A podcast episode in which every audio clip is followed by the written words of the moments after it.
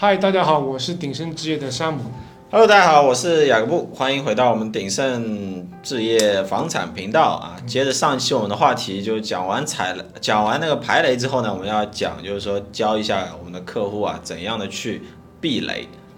对对，避雷这块的话，其实我个人觉得是最重要的一点是怎么样去甄别你的信息渠道，嗯，因为在这么多那个现在信息时代爆炸时代，你有很多信息的接受来源。对，太多了。对哪哪一些信息是有价值的，哪一些信息其实是包装出来的信息，没有价值的。对，加工过的，对添加过对添加剂的。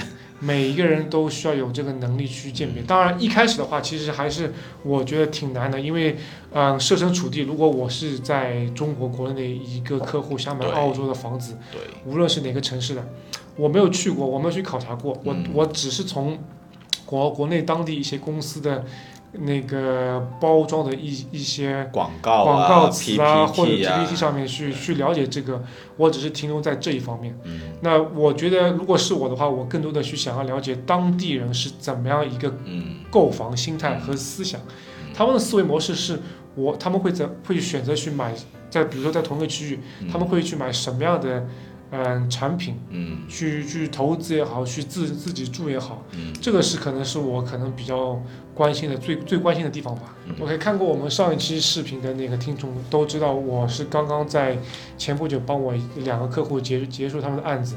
嗯那其实对，嗯，总结来说，他们的投资是比其实比较失败了。但是归根结底，失败的最大原因是，我觉得他们没有当初在购买这个房子的时候，没有有一个啊、没有接触到一个很正确的本土化的信息。嗯他们买的两个区其实都是属于布里斯本比较好的区，离嗯，离市中心比较近嘛。对，但是区本身没有问题。对，但是啊、那两个区，当地市场来说，主要是以家庭为单位，或者是那些高端收入退休人群居住的单位，嗯那那种区域。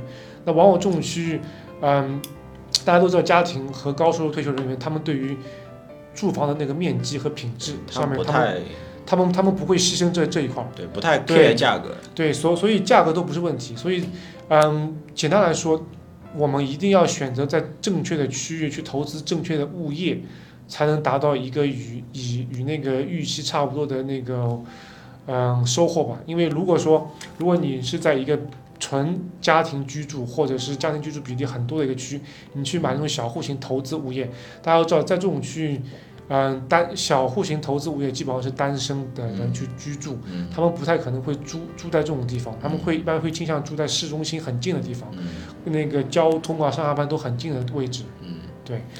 对，就是说大户型有它自己的受众群体，小户型的话呢，如果你可以买在一些，比方说留学生比较多的地方，或者是单身的，你处于上升期的年轻人或者上班族，没有小孩的那些上班族在的地方呢，也会是一个租金非常好、非常好租的一个呃投资产品。嗯，对，其实房子本身它只是钢筋水泥，它没有任何的价值在里面。是谁赋予它价值？是人赋予它价值。这边的人呢，其实是住在里面的人，租客也好，还是未来会带着家庭往里面去住的那些自住人士也好，他们的对于这个房子的评价决定了这个房子本身的价值，并不是说我们投资客付了多少钱，你的房子就值多少，就值多少钱。这个是一个非常容易。呃，导致说投资失败的一个陷阱。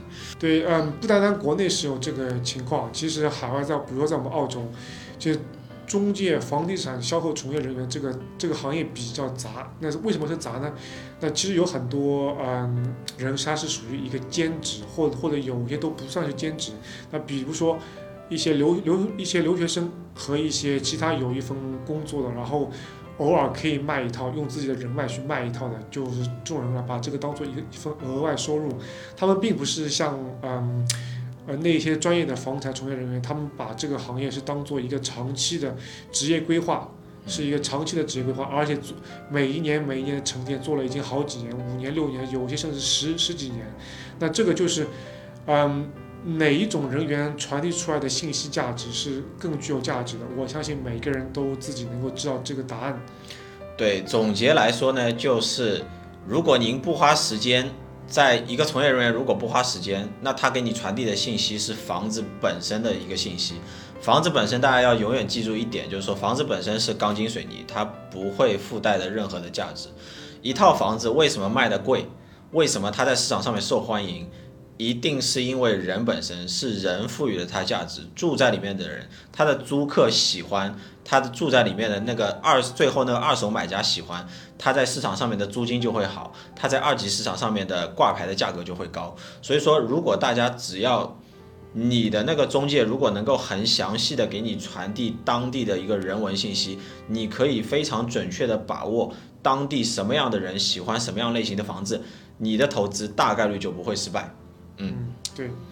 那今天视频差不多就到这对，里。相信听完这期，我觉得大概率大家都有一身的那个避坑技巧、避雷技巧。希望可以对大家有帮助。对，希望也真的是希望就是说能够对之后大家的投资能够有帮助。嗯，OK，老规矩。那如果觉得我们的视频有用有帮助，喜欢我们的话，可以给我们点赞分享。对，点赞关注转发，嗯，OK，拜拜。好，拜拜。